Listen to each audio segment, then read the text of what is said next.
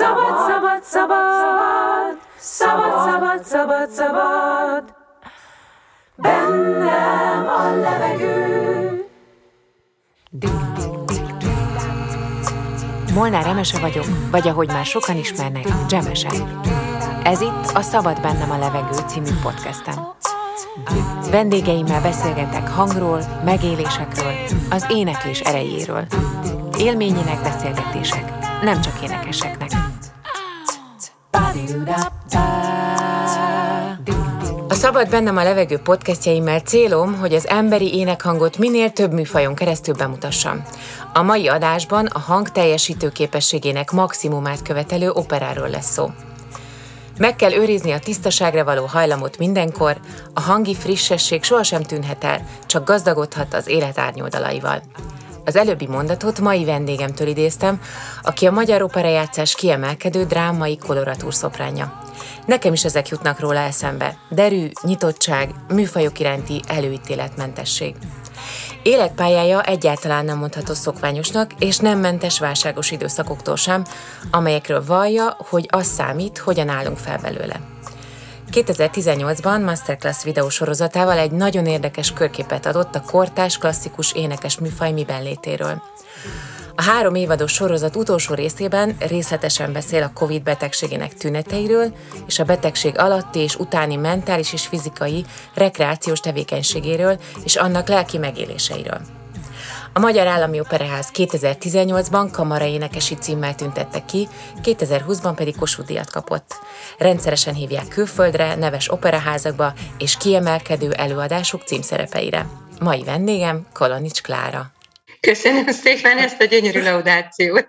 Hát én köszönöm, hogy eljöttél. Olyan műfajt űzöl, amit azért nagyon kevesen csinálnak a világon, és akik igazán jól csinálják, azok tényleg az olimpikonjai ennek a, ennek a szakmának. És pont ezért az első kérdésem az az, hogy ennyi év tudatos hanghasználat után emlékszel-e még, hogy milyen érzés volt, amikor kisgyerekként, kislányként ilyen nagyon önfeledten vagy mindentől mentesen énekeltél? Megvan ez az érzés neked?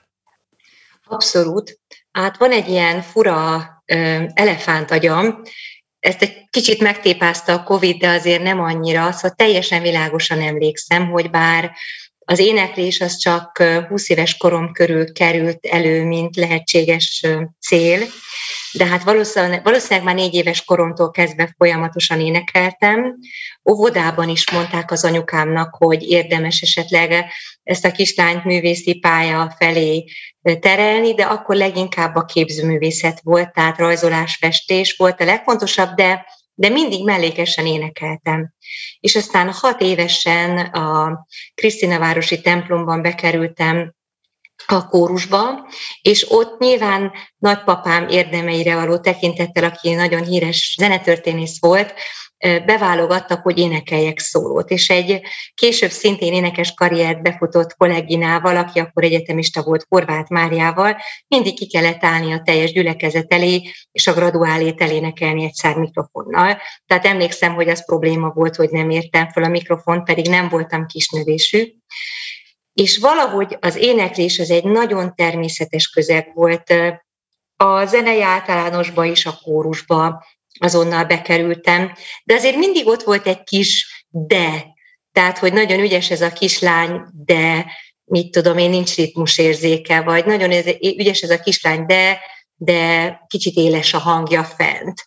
Szóval nem volt ez olyan fákjás menet, és emlékszem, amikor a, hát sok mindenkinek van ez a én kicsike vagyok, nagyot nem mondhatok című pünkösdőről szóló, és hát majd megvesztem, hogy azt énekelhessem a gyerekkorusra, de mivel nem voltam aranyos kislány, ezért sose kaptam meg. Tehát ez egy ilyen kettős volt, hogy mindig énekeltem, mindig szerepeltem, de sose az első vonalba. Uh-huh. De amúgy, amikor te otthon énekeltél, tehát amikor nem hallottak, tehát hogy a szereplése nem kapcsolódott össze, akkor az neked ugye a képzőművészetet itt említetted, és én is, amikor néztem veled interjúkat, sokszor előjön. Mind a kettő tevékenység szerintem ilyen elmélyülős, tehát hogy így el lehet benne így kalandozni, és hogy az éneklése volt-e ilyen élményed, hogy azzal játszottál, vagy azzal kijátszottál valamit, vagy ilyesmit? Nagyon érdekes, ez állandóan összekapcsolódik a szerepléssel.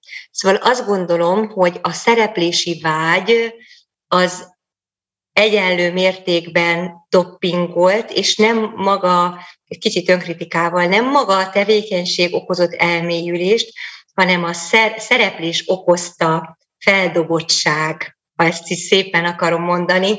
Tehát az volt a kapudrog, uh-huh. hogy az elhivatásnak az a része, hogy maga a szereplés alatt ki tudtam lépni a saját kiszerű, nem túl sikeres gyermeki énemből, és egy sokkal látványosabb valakivé váltam, nem tudok jobb szót mondani, és mindig a, sokszor volt az, és, és fuvolázni is tanultam, hogy amikor szereplek, akkor többet tudtam elhitetni magamról, mint aki vagyok. Tehát a valós tudásom fölött tudtam produkálni, és most már így utólag visszanézve ez egy nagyon jellegzetes jel, a, az egyik típusú tehetségekre nagyon jellemző, hogy az a spannunk többet hoz ki, valahogy az agyipályák intenzívebben kapcsolódnak, és nagyon erősen átmegy a személyiség is, és az a gondolat, ha egyáltalán van. Ugye itt egy kérdés, hogy van-e zenei gondolata, van-e közlendője, vagy csak szerepelni akar, de hát ezt egy jó pedagógus ezt nagyon jól tudja terelgetni. Nagyon, nagyon, nagyon érdekes dolgot mondtál. Erről mindenképpen fogunk, mert én, Jó, én ezt rendben. már így ki, kiemeltem így a dolgokból, de egy, még visszaterelve egy nagyon picit arra a részre, hogy ennyi év távlatából te mint mondanál, hogy mi ez a három ilyen legfontosabb tulajdonságod, vagy képesség, ez ugye ilyen kicsit ilyen értelmezés kérdése, de, de majd, majd tisztázott, hogy neked melyik, ami szerinted képessé tesz az örökké tartott tanulásra és arra, hogy... Még mielőtt ezt a nagy hármast megfejtenénk, rögtön ketté választanám, én azt gondolom, hogy amiben én erős vagy erősebb vagyok, mint az átlag, az a mentális fókusz, és egy nagyon szerencsés adottság, ez egy önreflexió, hogy egyrészt rendkívül kíváncsi vagyok, másrészt inkább alul értékelem magam, mint felül.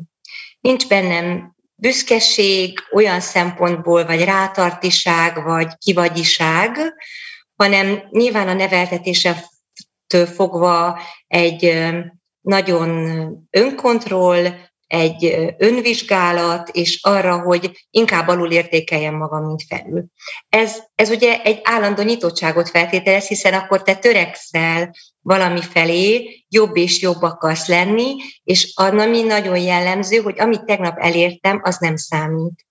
És ezt el is felejtem.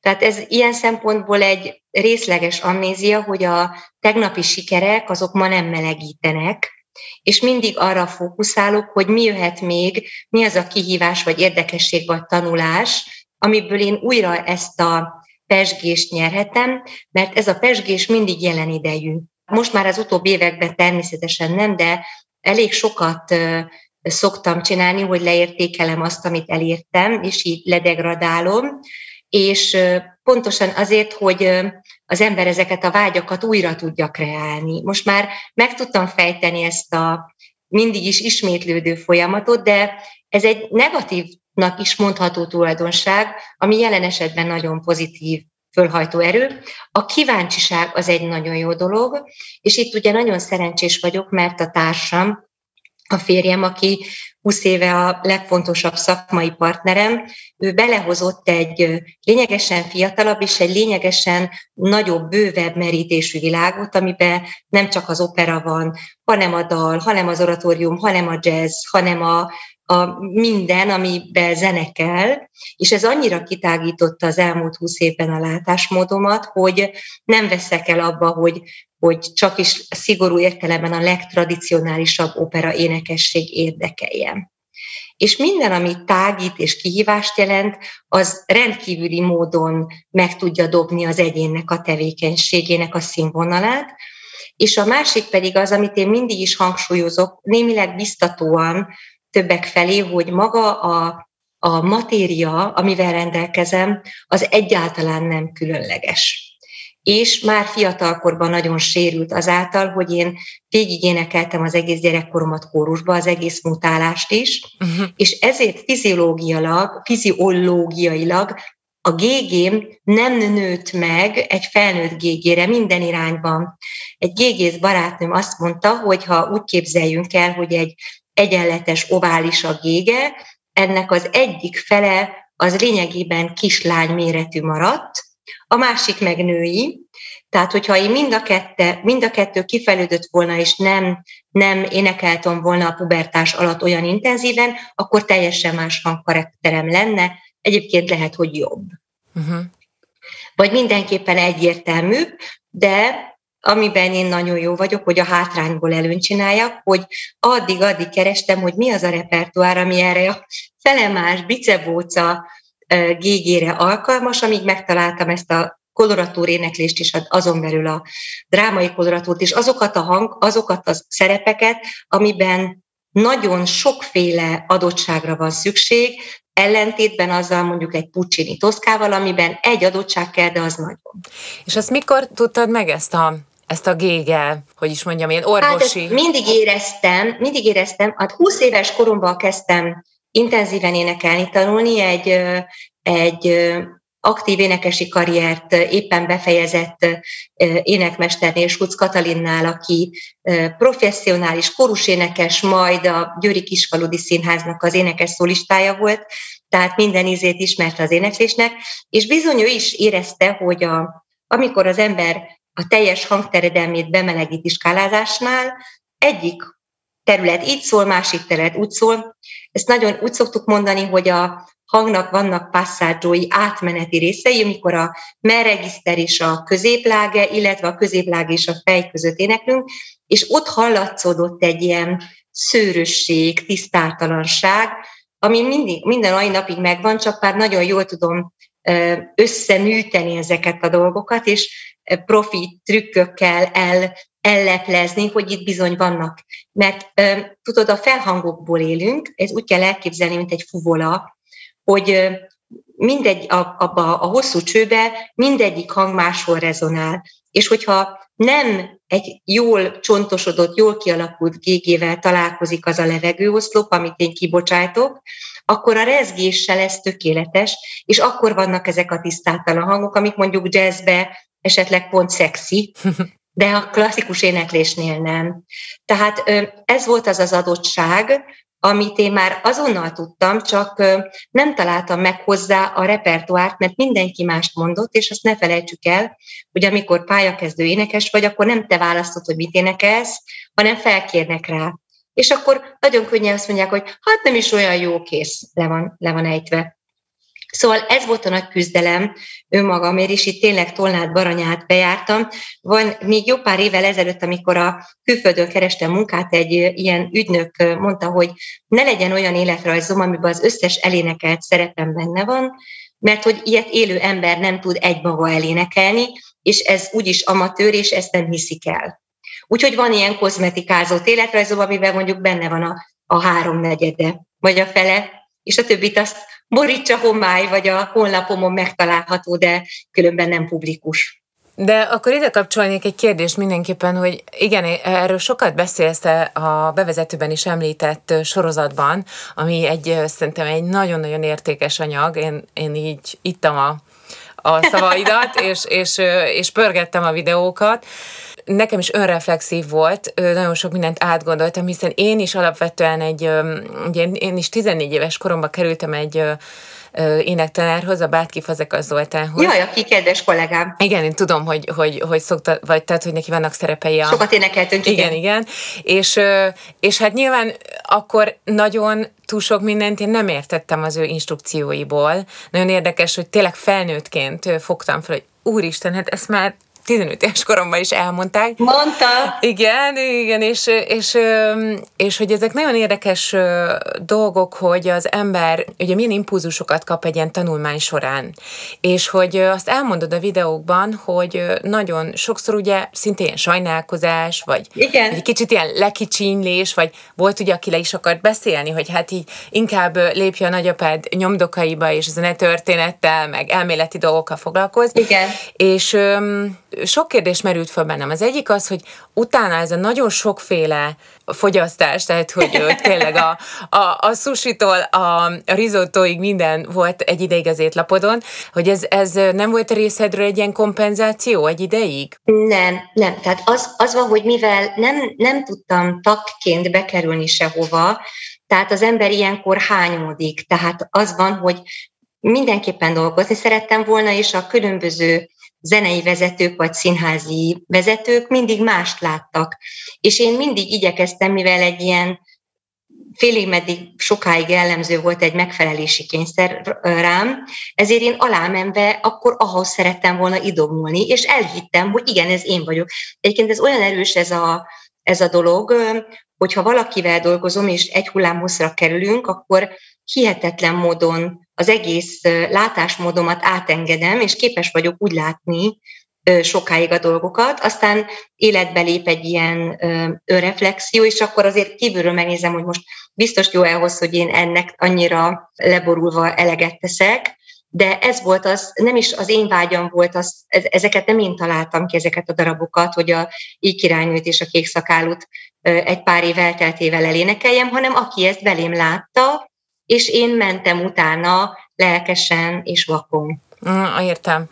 Akkor viszont még egy dolog van, amit, amit ott a videóban mondtál, és mindenképpen nagyon-nagyon fontosnak tartok, hogy beszéljünk róla, mert ugye én reménykedek, hogy ez a, és úgy tűnik, hogy az első évadnak a, a hat része után elég sokan így megtalálták maguknak ezt a beszélgetés sorozatot, és ez azért érdekes, mert nagyon sokan azért csak próbálkoznak, vagy keresik az útjukat, és ezért is fontos, hogy olyan dolgokat is elmondjunk, amik útba az embert ebbe az óriási lehetőségeknek a tárházában.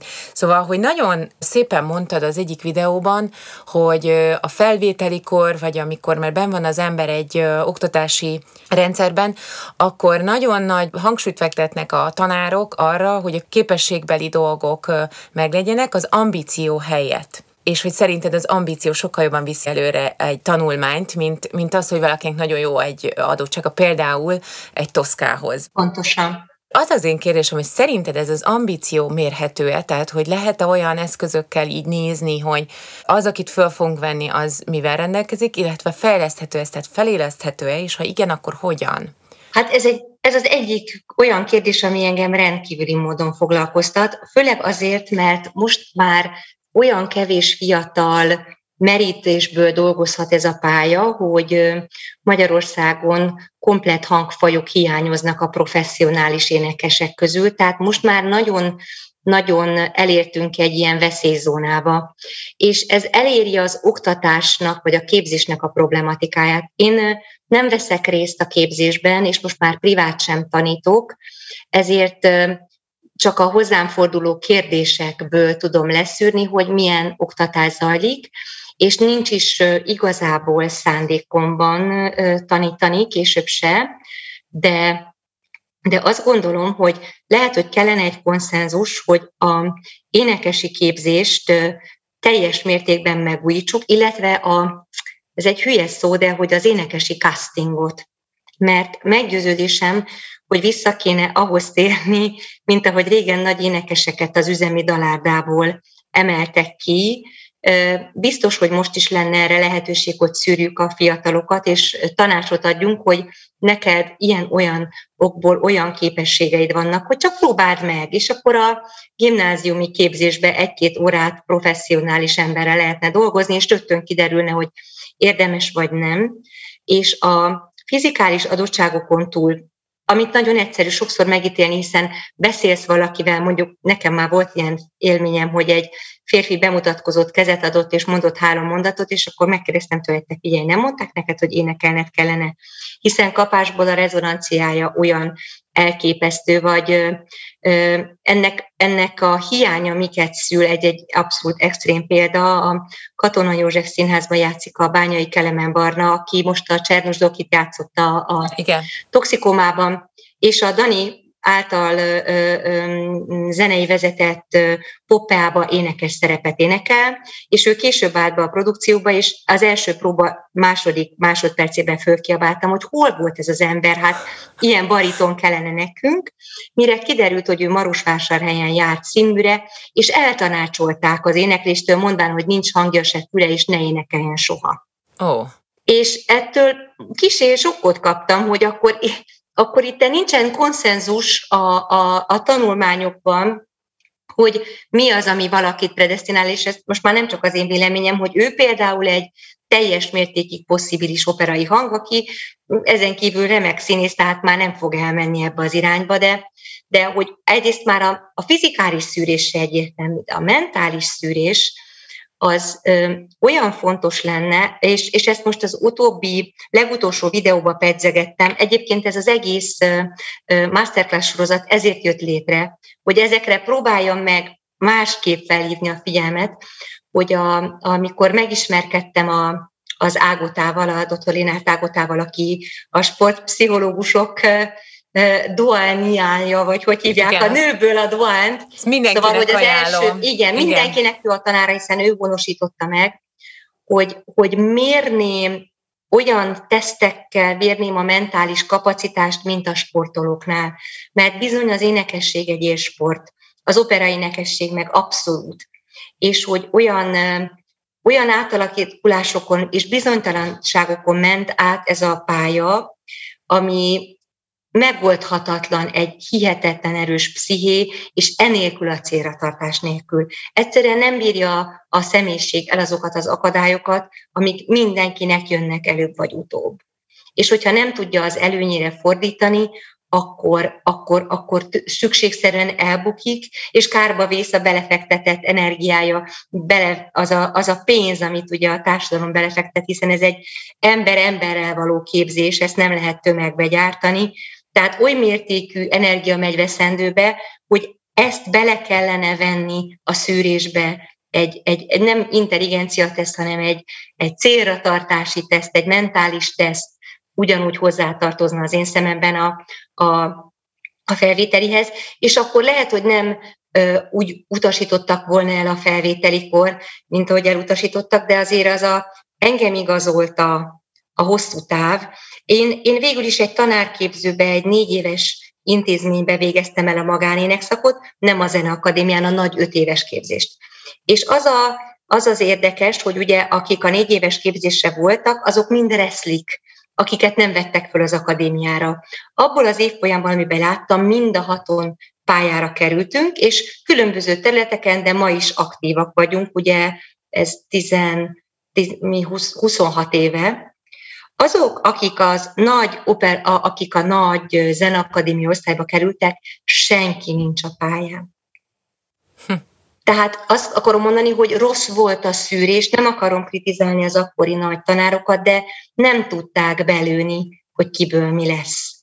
Igen. És ezért érzem ezt hivatásnak, tehát ha valami hivatás tudatom van, akkor ennek az állandó szajkózása, hogy ne azt szerint döntsük el, hogy kivaló a pályára, mint 20, 50, 80, 100 éve. Ez nem megy most már. Uh-huh. Teljesen mások a kihívások, más, sokkal kirezettebb helyzetbe kell megfelelni. Ugye olyan mértékű a kritizálás és a visszacsatolás, ha valaki beüti a nevét a Google-be, akkor a tegnapi koncertje után a internetes fórumokon elolvashatja a plebsnek a anonim vagy nem anonim véleményét. Ehhez egy nagyon erős mentális tartás kell, hogy ez ne is az, hogy leperegjen, hanem még esetleg hasznosítani is tudjon belőle valamit. Nagyon jól fogalmazta az egyik videóban, hogy elkezded nézni a híres embereknek a önéletrajzát, és mindenhol belebotlik az ember egy elakadásba, egy súlyos válságba. Főleg mondjuk tényleg olyan ö, énekesekről beszélek, akiket a világ imád, és mindenkinél van valami, és hogy gyakorlatilag ez a válságkezelés, kudarc élmény, kudarcból való fölállás teljesen hiányzik a metódusokból. Ennek szerinted egyrészt mi lehet az oka, és hogy szinte megint ez a kérdésem, hogy hogy hogyan lehet erre tréningelni. Mert ugye amikor indul az ember, akkor minden olyan szép, meg jó.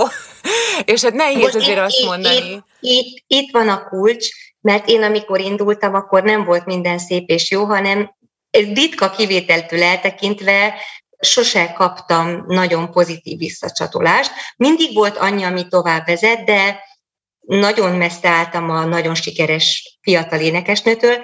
Volt mindig annyi csali, hogy menjek tovább, megéreztem, hogy érdemes, de nem voltam fiatalon sikeres. Ez a világ legnagyobb szerencséje.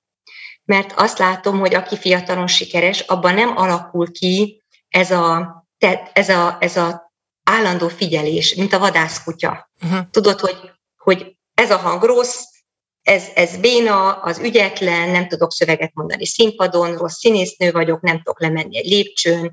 Ezeket mind-mind megoldandó feladat. El kell menni egy színésznőhöz, a, a, a, akkor el kell menni egy, egy, egy primadonnához, hogy tanítson meg mozogni, szóval ez nekem állandóan egy gumicsont volt, nem csak vokálisan, hanem a színpadi létezéskor. Akit azonnal hozsanáznak a második szerepébe, hogy idol és etalon lesz, az, az honnan tudná azt, hogy, hogy úristen, lehet, hogy nem vagyok az, vagy lehet, hogy ez nem elég már a következőhöz. És a világunk állandóan a csodára és a mesére éhes. és ez a, a, amikor csak írós sajtó volt, akkor is így volt, de amikor megjelent a vizualitás, a televízió, a videó, ezt elérhetetlen piedesztára fölraktak fiatalokat, vagy híres énekeseket, akik ezten belehaltak, mint a Maria Callas-tól kezdve, nagyon sokan, hiszen a legenda főzabálta őt, mert nem az volt, akinek látták, és nem tehát egy, olyan, mint egy, egy szobrot nézett volna a világ, és közben ő dübörgött belül, hogy de hát én más vagyok, esetleg több vagyok, esetleg kevesebb vagyok. Nem vagyok idól, esendő ember vagyok. Ezt a média nem engedi meg. Uh-huh. És nagyon régóta nem engedi meg, és ha úgy tetszik, én ösztönösen megéreztem egy piacirést ebbe, hogy én mindig ember arcúan viselkedtem az elejétől fogva, mert, mert hát nem volt mire nagyon büszkének lenni, hát vagy, vagy ilyesmi. Szóval, hogy nem volt miért hordjam magamat, meg nem is úgy neveltek. Ezért kialakult a, a sajtóval, a kollégákkal, a fiatalokkal, az idősebbekkel egy azonnal egy őszinte kommunikáció, és volt egy nagy fordulópont, már 32 éves voltam, amikor az operába bekerültem, de akkor stúdióba újra. Egyszer fölvettek 25 évesen, majd nem, nem engedtek énekelni, és akkor 32 évesen újra, és akkor egy csodálatos ötlettől vezérelve a stúdiósoknak beszélgetéseket szerveztek híres énekesekkel. És akkor találkoztunk az Ágai Karolával, Palánkai Klárával, talán Komlós Erzsébettel is, és mivel én ezeket a másodlagos jegyeket már nagyon figyeltem, mindig megéreztem ezt a, ezt a keseredési pontnak hívom, amikor az a lendület visszafordul, és egy ön, önkínzó, önbántó folyamat indul el a művészeknél, hogy, hogy a lefelé tartó hullámvölgyet valahogy mentálisan átvészeik, és ők is korbácsolják magukat vagy a külvilágot. És azt megfigyeltem, hogy a legnagyobbaknál is van, és aztán én többször elmehettem Ágai Karolához, aki különben nagy példaképpen beszélgetni, és lesokkolódtam, hogy még egy ilyen 60-as éveiben is fantasztikus szintet nyújtó énekesnőben is micsoda keserűség és fájdalom van a pályát illetően, és akkor azt éreztem, hogy hát ezt biztos nem szeretném. Akkor lehet, hogy ne érjünk el olyan magasra, de ezt a fájdalmat és izét ne. De akkor hogy legyen? Mert ugyanakkor én is éreztem magamon, hogy én annyira addiktív vagyok az énekléssel, hogy amikor nincs megfelelő feladat, akkor egyszerűen oly mértékű depresszió kerülget, hogy megbetegítem saját magamat. És ezért több krónikus, nagyon súlyos betegségen is átestem, ami ennek a folyamatnak, ennek az önbántásnak, vagy ha úgy tetszik, viviszekciónak a, a, a kivetülése. Mi a viviszekció? Amikor valaki levágja képletesen a szárnyait, hogy ne akarjon repülni, ne vágyjon a csillagokba elérhetetlen dolgokba, és ez a folyamat, ami engem rendkívül érdekel, és azt gondolom, hogy a saját tapasztalataim alapján tudok abba segíteni, hogy valaki szárnyakat növesszen, és tudok abba segíteni, hogy ne vágja le a szárnyait. Tehát ez, ha valamire igazán példakép lehet a pályám, akkor ez. az egy, az egy isteni szerencse, hogy mi megtanultuk, megtaláltuk ezt, a, hogy én milyen szerepkörben működjek. Az is egy isteni szerencse volt, hogy rájöttem a betegség kapcsán, hogy a légzés technikát hogy lehet átalakítani, de ennek a tudatos felépítése és működtetése ennek a rendszernek, ami egészséges emberként tart meg engem, vagy boldog emberként, és reményeim szerint így is maradok, az szerintem egy nagy dolog. Hú, nagyon kirázott a hideg ez a szány, szány levágástól, mert, mert ezt én is csinálom. Ezt én is csinálom. Mindenki. Mindenki. Van, aki kifele csinálja, tudod, és agresszióval a külső világot vagdossa, de főleg nők, akik neveltetésüknél fogva ön, ödostorozók típusok, ez egy teljesen, ez egy, ez egy reflexió, uh-huh. hogy ne, múltkor valakinek mondtam, hogy azért bántod magadat, hogy más ne bántson, már te előre lebántod. Oh, igen. Hogy ne, ne legyél kiszolgáltatott, mert ugye a kiszolgáltatottságtól minden, a kudarc az a legfenyegetőbb. Szerintem, ha megkérdez az embertől, hogy egy betegségtől vagy a életpálya kudarctól félnek jobban, sokkal több lesz az életpálya kudarctól való rettegés. Itt említetted már az első nagy légzőszervi betegség sorozatot, igen. Betegség, igen, ez egy aszma, ami, ami, ami hat éven keresztül kísértett, ugye 2006-2012 között. Igen ennek találtatok végül egy megoldást, amit mindjárt arra kérlek, hogy mond, mondj el, hogy tényleg Jó. tudják az emberek, mert hogy amíg én ezt nem, nem tudtam ezt a történetet róla, de erről én nem hallottam, tehát azért nagyon fontos. Mit tanított akkor neked ez az aszma? Mit adott hozzád? Igen, tehát ez egy olyan időszakban ért el, amikor már az operaházban borzasztó gyorsan változott a direkció, és egy olyan általam nagyon tisztelt vezető lett, aki engem teljesen negligált, és sokáig nem értettem, hogy miért, és nagyon lekicsindően női és emberi mi voltomban megalázva beszélt rólam a háta mögött, többek között a férjemnek is, és ez egy ilyen állandóan egy ilyen tehetetlenséget, hogy hát de miért, de hát mikor egyszer dolgoztunk, az remek volt, miért nem akar velem dolgozni, miért lök félre, és akkor utólag persze tudom, hogy azért, mert a saját tanítványainak kellett a hely a színházi palettán, de ez egy olyan dolgot szült, ami, ami a tehetetlenségtől még nagyobbat akartam énekelni, még látványosabbat, és aztán egyik éjszaka arra ébredtem, hogy fulladok minden előzmény nélkül. És akkor az ember hát nem iszi el, iszik egy kálciumot és lefekszik, és akkor csönd, egy hét múlva újra. De akkor már így veszed a levegőt, a sár, úgy, úgy hívjuk, hogy sárkányosodás, és érzed, hogy nincs akkor a levegő kapacitásod, és egyre jobban akarod, és ugye már tudom, hogy minél inkább akarod, és nagyobb levegőt veszel, annál inkább ez a hörgő görcs, annál intenzívebb, hiszen nem arról van szó, hogy neked kevesebb levegőd van, hanem több oxigén többleted van, hiperventilálsz, túlságosan nagy energiával áramoltasz túlságosan sok levegőt, és amikor, és azért éjszaka jött az első roham, amikor nyugvó állapotban vagy, akkor az agyba bekapcsol egy terület, aki azt mondja, hogy de hát én az előző oxigén mennyiséget szeretném, amit akkor csináltál, mikor énekeltél, mikor nagyon akartál, ezért benyomja a vészgombot, elkezd görcsösen akarni a hörgő, de nem kapja meg azt, és ezért kialakul a hörgőgörcs. És akkor természetesen az ember allergiavizsgálat, akkor eljön az, hogy akkor az, a protokoll része az, hogy provokálnak asztmát egy ilyen vákumos kabinban, ami ez egész folyamatot begyorsította és katasztrofális állapotba hozott. Hangsúlyozom, hogy ez az orvosi protokoll része. És a, ott a korányiba, a tüdő osztályon abban a pillanatban, tehát úgy kerültem a legsúlyosabb állapotba, hogy orvosnál.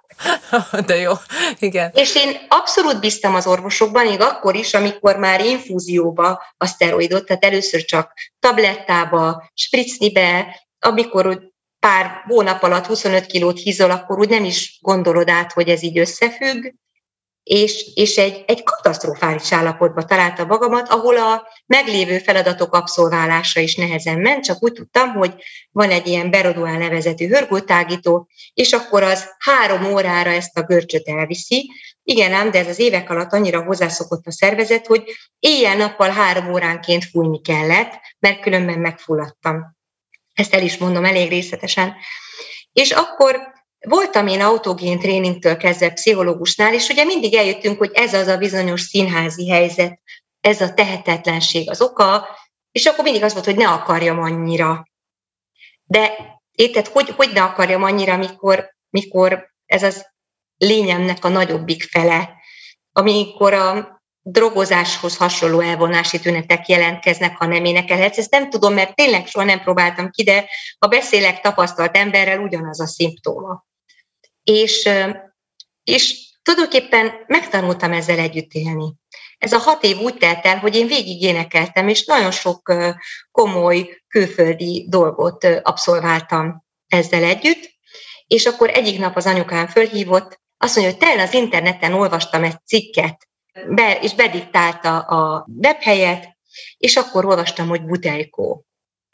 És akkor elolvastam részletesen, és a kommentekben volt egy olyan hozzászólás, ami egy nagyon gyakorlatias, nagyon gyors segít okozott. Ahhoz képest, hogy a butejkó az egy bonyolult és önuralomon alapuló légzés lassításról szól, de ott volt valaki a kommentben megírta, hogy fogsz egy nanozacskot és abba lélegzel, és a saját széndiokszidot fogja lelassítani, és oldani ezt a görcsöt. És ilyen egyszerű, hogy zacskóba lélegzünk egy darabot, hatszor, aztán lerakod újra, és megszünteti. És azt hiszem, hogy két-három nap alatt olyan szinten szüntette ez meg ezt a folyamatot, amikor már mondom három óránként volt, hogy a színpadon a öltöztetőm a takarásba állt a kis picnivel, mert árja közbe is kellett befújni, hogy ne fulladjak meg, vagy hogyha köhögtem, mindenki hallotta, hogy ez nem tettetős köhög, és ez egy igazi fuldoklás. És két-három nap alatt lényegében az egész, az eredeti probléma tizedére zsugorodott. És amikor elmentem a körzeti orvoshoz, és megkérdeztem, hogy aki fölírta nekem ezeket a dögdrága, havi 40 ezer forintos szteroid izéket, hogy hallott már ő erről az acskóba lélegzésről? Ja, igen, igen, a, a, a valaki említette az egyetemen, de hát nem gondoltam volna. Uff. Ja. Az a pillanat, azt hiszem, hogy akkor, tehát akkor volt bennem egy olyan, hogy akkor tört meg a bizalom, a hivatásos orvoslásba, és állandóan felülbírálom, és addig megyek, míg nem találok egy gyengédebb módszert. Nyilván nagyon sok orvosság nagyon hatásos, és nem lehetne az emberiséget nélküle életbe tartani. De ez volt az az eset, amikor effektíve mérgezést alakult ki a szteroidtól, a pörgőtágítótól, föntartva ezt a szörnyű állapotot, nem engedve semmit a meggyógyulásnak, és, és hat évig a saját magam és a családom idegrendszerét ez az egész dolog iszonyatosan megterhelte. Uh-huh. Na most ugye mondjuk egy hét alatt teljesen megszűnt, soha többet, talán a 2012 és most egy kilenc év alatt, talán hogyha kétszer-háromszor kellett keresnem egy tiszta nellonzacskót, akkor sokat mondok. Tehát meggyógyultam, volt, nincs kész. Tüdőd, orvost azóta se láttam. És akkor kezdtem el gondolkodni, mert ugye én végig énekeltem, és hát az, azt jelentette, hogy bizonyos hangerőt vagy hangit, stílust, amit énekeltem, hogy csak mint a csövön kifért, nem volt, mert egyszerűen mire regenerálódott, az idő volt. És gyakorolgattam, és így a Nani hallgatta a konyhába éppen mosogatott, és akkor azt kérdezte, hogy mit csinálsz, mert ez gyönyörű. Uh-huh. És akkor éreztem, hogy hát ő, már más is mondta nekem, hogy nem teljes kapacitással kell énekelni, csak 60 kal csak amíg van neked, addig hát nyomod, hát legyen az nagy, meg terjedjen meg, mit tudom én. És akkor kezdtük elérni, hogy mondjuk 60 százalék fölött, ahogy milyen gyorsan áramoltatom ki a levegőt, nem hasznosul, hanem a vibrációnak a, egyszerűen szétfújod a színuszhullámot.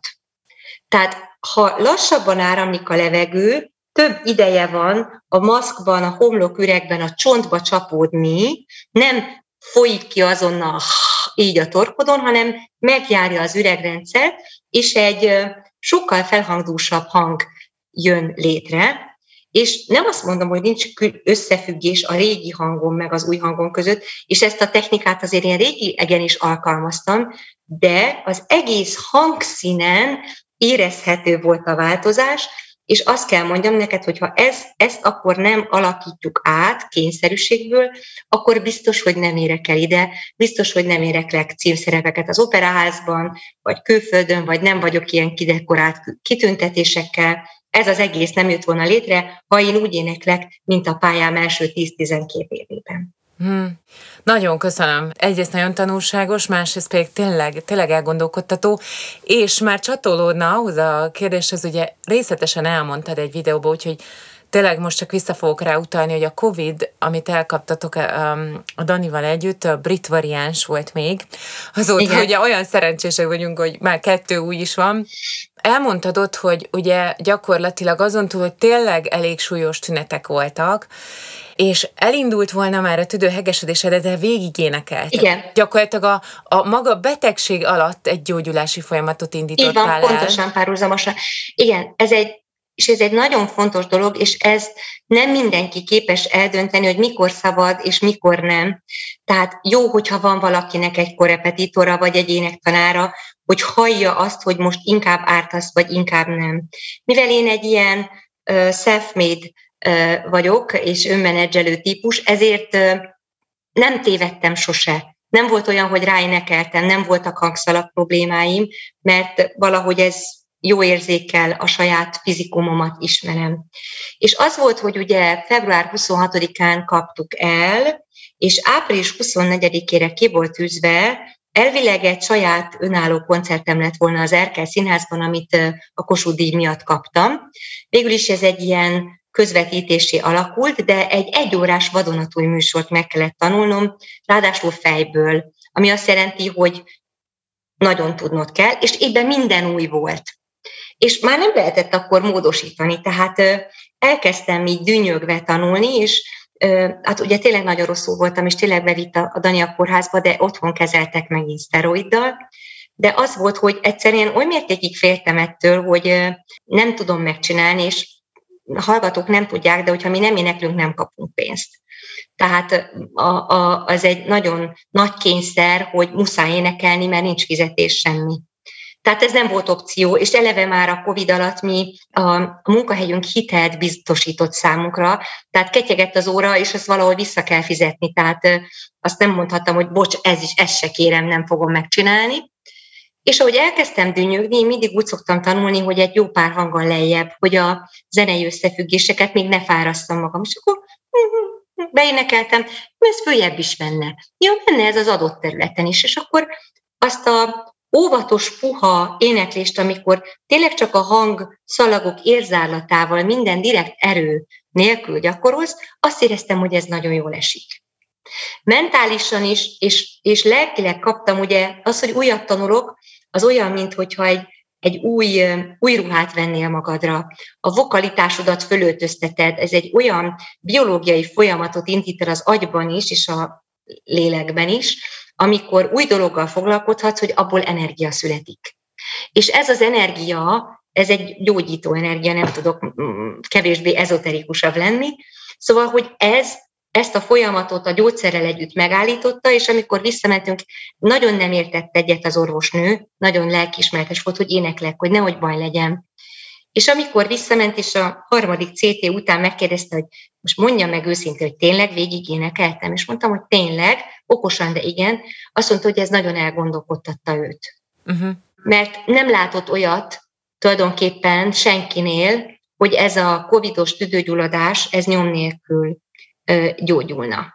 Tehát elhalt területek, plakkokkal borított területek voltak, és nem volt nekem ilyen. Úgyhogy, úgyhogy ez volt az a sorvezető, és ez megint azt kell mondjam, hogy ez inkább mentálisan volt fontosabb, fiziológiailag is fontos volt, és ez az, amiben, ha visszakérdezhetek az elej, visszacsatolhatok az elejére, ez az, amiben talán erősebb voltam ennek a felismerésében, mint sok mindenki, és ezért szeretnék akár tréninget tartani, vagy mesterkurzust, most is csináltam ilyet, mert én is felismerem a tanítványokban azt a képességet, hogy megvan benne, akkor támogatom, ha nincs, akkor fölhívom a figyelmet, hogyha nagyon nagy baj van, akkor pedig azért beszélgetek el, hogy forduljunk szakemberre. Van, ez, ez egy, nem egy olyan dolog, ami elérhetetlen, ennek olyan mennyiségű szakirodalma és szakember áll rendelkezésre, akiket az olimpikonok például használnak, hogy ezt a mi, mi, mi csapatunk is ugyanúgy használhatná. Szeretnék szervezni előadást, workshopot, még az operában is próbálkoztam, csak sajnos a,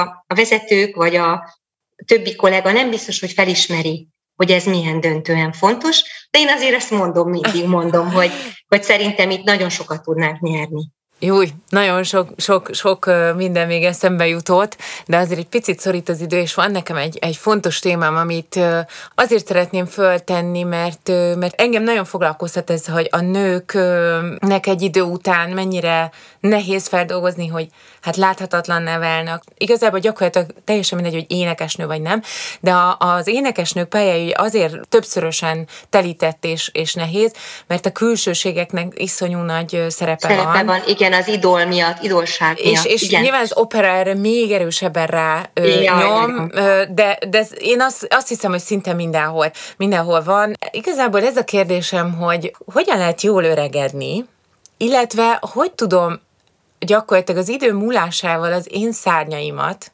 amik, amik azért van, ahol teljesen ki tudtam nyitni, tehát vannak komoly sikerek mögötted, most akkor rád vetítve, hogy, hogy, hogy tudom, hogy, hogy mi vagyok jó, de hogy megy előre az élet, és, és nyilván az embernek a, képességézi valamilyen szinten öregszenek, ugyanúgy, ahogy a az, az izomzat öregszik. Igen, hogy hogy tudok újra és újra szárnyat növeszteni, vagy mi az, ahol, ahol ez a szárny ki tud nyílni. Olyan sok pozitívat mondtál, tehát nem baj, ha ez most nem pozitív, de nagyon kíváncsi vagyok, hogy erről mit gondolsz. Hát, hogy egészen őszintén, tehát azért persze természetesen én is nézek tükörbe, és például nekem ez a, a szteroid által felszedett kilók sose tűntek el, teljesen, tehát a fiatalkori nagyon vékony énemhez képest egy, egy kifejezetten mm, érett testalkattal rendelkezem, bögyös faros lettem, és ez, a, ez nem trendi.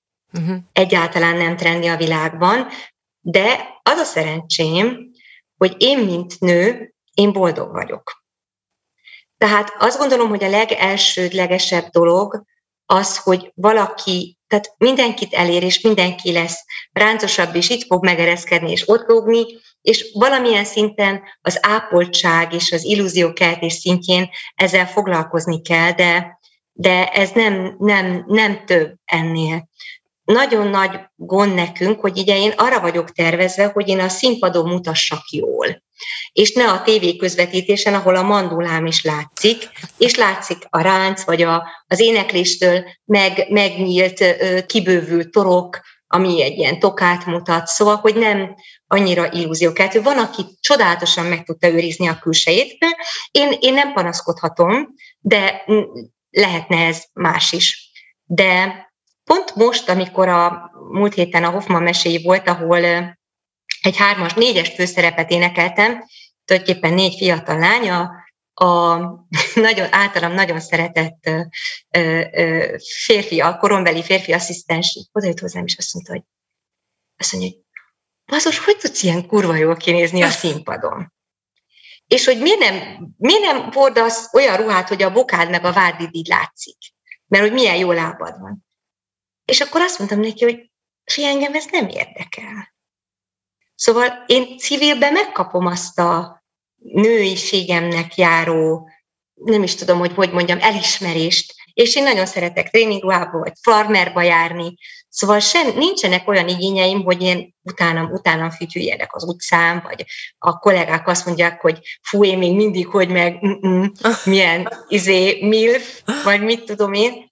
Tehát, hogy egészséges, szép a bőröm, mert jó genetikám van, az egy, az egy dolog, de egyáltalán nem, nem foglalkoztat ez a kérdés. Az, hogy a színpadon én illúziókeltő vagyok, és egy nagyon erős nőiséget tudok sugárazni, azt tudom, de ez ma nem egy érték, illetve nem egy elegendő érték. És ez az olló nyilván nyílni fog. És nagyon sok szerep, amit hangilag rendkívül el tudnék még énekelni, nem énekelhetem el, mert a megjelenésem nem konvergál vele. De így jön be a a sorsnak a csodája egy második dolog, ami engem megment ettől a lelki problémától, az, hogy körülbelül három évvel ezelőtt az életembe bejött egy másik nagy szenvedély, az pedig a kertészkedés és a rózsakertészet. És ma reggel is kertészkedési témában reggel nyolckor már egy másik telephelyen voltam, és a rózsák nem nézik, hogy ráncos vagyok, vagy valami, legfeljebb össze kell fogni a hajamat, mert beleakadnak a tüskékkel, Szóval én egy felmentést kaptam attól, hogy a, önmagam képéhez kelljen megfelelnem. Lelkileg sincs bennem egy ilyen indítatás, és, és sehogyan sem. Ez egy, ez egy hatalmas szerencse. Tehát ez, ezért én nem tettem semmit, hogy jött egy ilyen új szerelem, ahol egyáltalán nem fog akkor számítani, és visszahat az énekesi énemre, és a fényképeken egy fiatalabb arc néz vissza. Amikor ez a megfelelési kényszer elengedődött az elmúlt években, onnantól kezdve paradox módon jobban nézek ki. Nagyon salangmente, kevesebb festéket használok, egyszerűbb a hajam, ugye most a COVID miatt nagyon sok táplálékkiegészítőt szedek, és ezért sokkal legyen egészségesebb a bőröm, meg a haja, megnőtt szép hosszúra, nem kell megmosom szépen, befésülöm, és kész, nem kell kitalálni ilyen-olyan frizurákat, tehát, hogy olyan egyszerűen önmagam lehetek, és ez nagyon felszabadító, és ez szerintem a nagyobb problémáktól meg fog engem menteni. Hát, Így érzem. Nagyon. Ez, ez, ki fogom ragadni ezt, hogy ahogy, ahogy elengedtem, hogy, hogy megfeleljek valaminek, egyre szebb vagyok, és ez egyébként azt hiszem, hogy amikor én most ugye ritkában utazok BKV-n, de hogy akkor mindig nézem a, az arcokat, és, és ez nagyon izgalmas, hogy igen, igen, vannak nagyon szép idős arcok, tényleg, és én nagyon, nagyon el tudok ezekbe merülni, és szerintem ezek mindig mindig jók, és mindig erre vágyok, hogy ilyen lehessek. Ez, ez így van. Én nekem nagyon nagy szerencsém volt a nagymamám, aki szegény Alzheimerbe halt meg, de nagyon szép volt időskorában. Édesanyám is nagyon szép, szép arcú, és bár én nem az ő genetikai vonalukat viszem tovább, de ahogy öregszem, felfedezem azokat a petterneket, azokat a, a mosolybucikat, ami ugye az énekességből is van, és azt gondolom, hogy sokkal többek vagyunk, mint puszta fizikum, és, és, és önmagunkat tesszük azzá, amit a mások látnak. És, és hál' Istennek azt érzékelem, lehet, hogy csak azért, mert egy zárt világban mozgok, hogy, hogy ez, ez átmegy, átmegy a kollégák, vagy átmegy, főleg a közönség felé. Hát én soha nem éreztem, hogy a közönség azért engem büntetett volna, mert 52 éves vagyok. Tehát, és uh-huh. mit akarok fiatal? Van a kritikus, aki szeretett volna belém vagy a férjembe belerúgni, az meg, meg, megemlítette, hogy jól énekel, de hát, de hát olyan nagymama korúak. És, és, és, oh. és hát tudjuk, hogy ez, ez a saját frusztrációja, mert ő, ő, ő, ő, ő is ugyanennyi idős, és nyilván úgy gondolja, hogy akkor már mindenki pusztuljon. Szóval, hogy, hogy de hogy, hogy hál' Istennek, hogy azt tudom mondani, hogy ez valahogy úgy alakult, hogy ez nem, nem jelent ilyen problémát. Két ö, rövid kérdés van a, a, itt a vége felé. Az egyik az, hogy ugye van az opera beavató műsor, ami a Dinyés Dani és Göttinger Pálnak így a szellemi terméke. Szerintem egy iszonyúan szórakoztató dolog, és közel hozza az operát, hiszen azért ez egy, azért egy nehéz műfaj.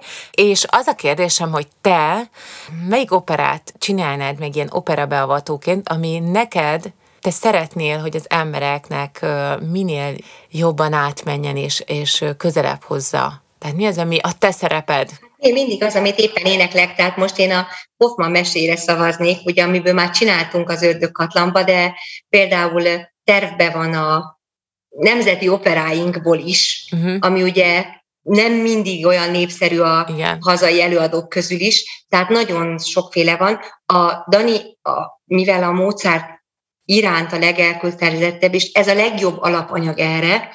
Általában ezt szokta választani, tehát most megyünk tovább a Don Giovanni után a szöktetéssel, de lényegében azt mondom, hogy mindenből lehet. És én azt mondom, hogy lepjenek meg. Mert én mindenre, tehát tudod, van egy a hozzáállás, hogy én azt gondolom, hogy ez jó lenne, akkor az ember nagyon könnyen rászívódik, hogy tanácsot adjon. De ha meglepnek, akkor olyanokat mondan, mutatnak, amit én még nem tudok, vagy nem jutott az eszembe, tehát az nagy sokkal megtermékenyítőbb, úgyhogy én rábízom erre a ah. fantasztikus párosra, hogy mit találnak ki. Jó, és az utolsó kérdésem pedig ugye ennek a podcastnek az a cím, hogy Szabad bennem a levegő. Mhm. Ez Szabó T. Annának Zenészdal című verséből van, és az szokott lenni az én záró kérdésem, hogy neked mit jelent ez a mondat? Hát mindent.